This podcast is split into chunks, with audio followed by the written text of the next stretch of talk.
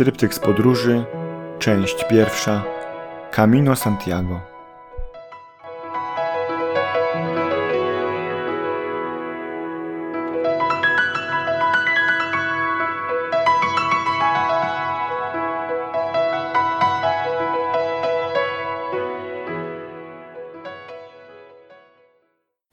Środa, 12 maja 2010 roku. Dzień pierwszy.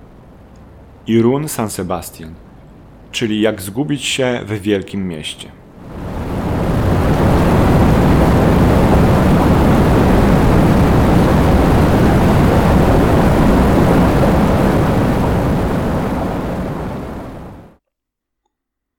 Wczoraj wieczorem odbyło się spotkanie przy wspólnej kolacji. Nie myślałem, że mogę i potrafię rozmawiać o poważnych sprawach w obcym języku, ale udało się. Ciągle piszę o tych sukcesach językowych, bo to jest dla mnie dość ekscytująca nowość. Codziennie jeszcze bardziej przekonuję się o tym, że nawet kilka wspólnych słów wystarczy, żeby się dogadać, jeśli obie strony naprawdę tego chcą. Holender z Amsterdamu pyta mnie, co studiuję. Mówię mu o teologii i socjologii.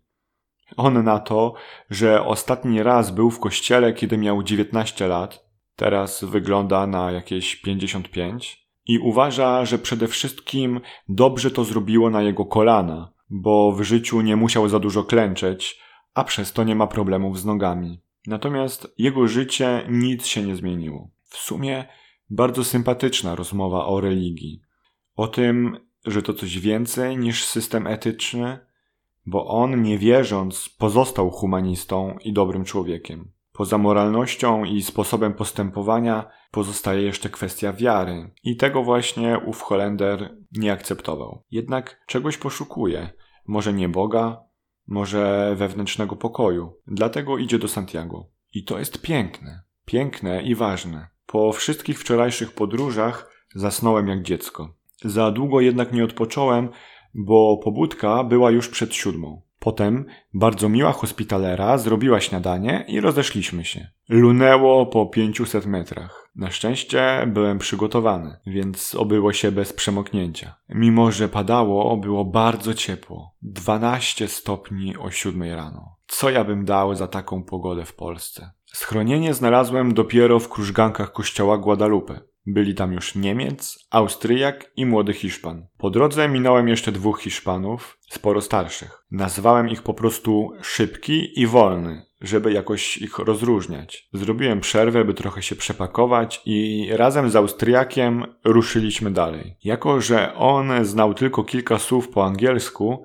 raczej mało rozmawialiśmy. Była straszna mgła, ale w końcu przestało padać. Podobno po prawej stronie było morze, ale nie było go widać. Wystarczyło, że Austriak odszedł na pięć kroków, a już traciłem go z oczu. Po drodze minęliśmy Niemca. Potem zatrzymałem się na trochę i tak się rozstaliśmy. Zaczęło się wypogadzać.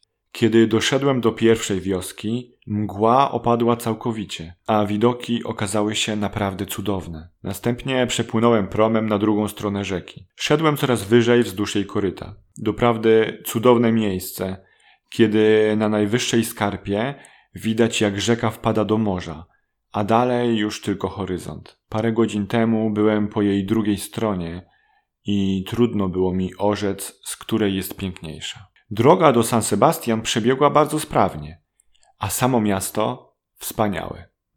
Położone pomiędzy górami a morzem.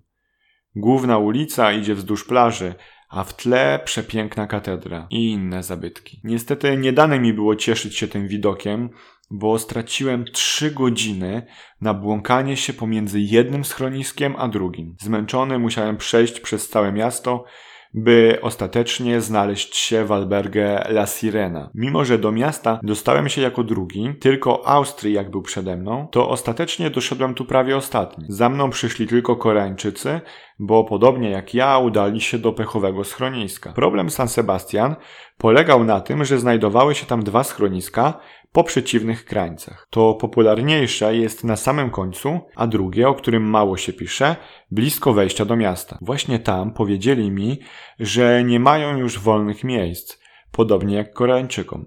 Jednak kilka dni później dowiedziałem się, że było zupełnie inaczej. Okazało się, że oba schroniska należą do jednego właściciela i z racji tego, że nie było sezonu, nie chcieli przyjmować ludzi w dwóch miejscach, skoro wszyscy zmieścili się w jednym. Niemiec, który opowiedział mi tę historię, przezornie wykupił tam nocleg przez internet, wobec czego nie mogli mu odmówić. Był jedynym gościem.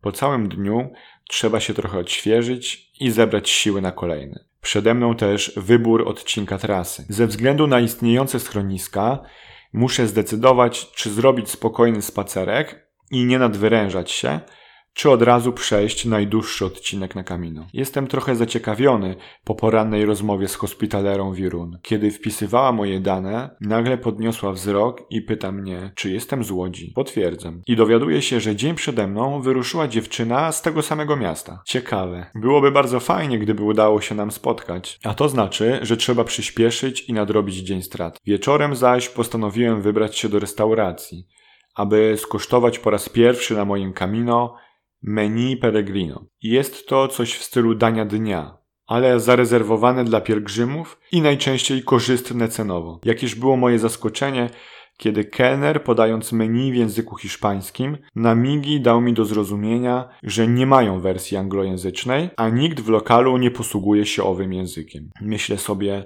nie z takimi rzeczami człowiek dawał sobie radę, więc nie macie czym przejmować. Postanowiłem przede wszystkim przejrzeć menu pod kątem podobieństw. Przecież doskonale wiem, że w hiszpańskim jest wiele słów podobnych i do angielskiego, i do polskiego.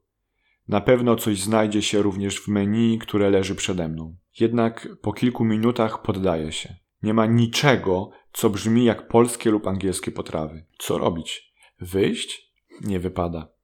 Kelner obserwuje mnie bacznie, bo jestem chyba najdłużej zastanawiającym się klientem w całej restauracji. Cóż, nie znalazłem potraw brzmiących podobnie, ale może znajdzie się coś, co chociaż będzie się jakoś swojsko kojarzyło. Przeglądam kartę jeszcze raz i mój wzrok pada na jedno danie. Już wiem, co dziś zjem. Kiedy kelner podchodzi do mnie, mówię krótko i zdecydowanie. Pulpo. Pulpo, por favor. Mam wrażenie, że mężczyzna zajmujący się moim stołem popatrzył na mnie z lekkim zdziwieniem, ale nie daje po sobie poznać. Dla potwierdzenia kiwam tylko głową. Zdecydowanie jeszcze raz tłumaczę sobie, że nic nie brzmi tak podobnie jak właśnie pulpo. Uspokajam sam siebie mówiąc w myślach. Spokojnie, stary. Pulpo to pulpo. Na pewno jakaś odmiana pulpetów. Nie jesteś wybredny, więc zjesz bez problemów. W oczekiwaniu na swoje danie obserwuję, co zamawiają inni. Do stolika po prawej dociera olbrzymi kurczak. Panie Boże, dlaczego nie wiem, jak jest kurczak po hiszpańsku? Królestwo za zwykłego kurczaka.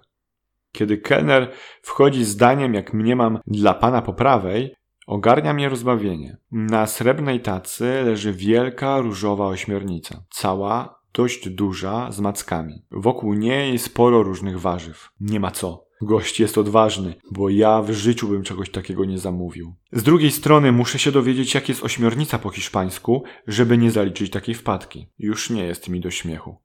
Nie mogę sobie wybaczyć, dlaczego nie wziąłem ze sobą choćby najprostszych rozmówek polsko-hiszpańskich. Przede mną na stole leży jak wół wielka różowa ośmiornica. Przynajmniej nie muszę już pytać o znaczenie tego słowa. Nie zapomnę do końca życia. Nie zmienia to jednak faktu, że jestem nieziemsko głodny. Konia z kopytami bym zjadł, ale czy ośmiornicę, to nie mam ani trochę pewności. Nic to. Jednak nie mam wyjścia. Odkrajam pierwszą mackę, próbuję i co ciekawe, nie jest złe. Kolejna macka i następna. Dochodzę do wniosku, że w Hiszpanii pokocham owoce morza. Myśl na dziś, zapamiętać słówko pulpo i zamawiać to w każdej restauracji. Po prostu pychota. Od dziś uwielbiam ośmiornicę.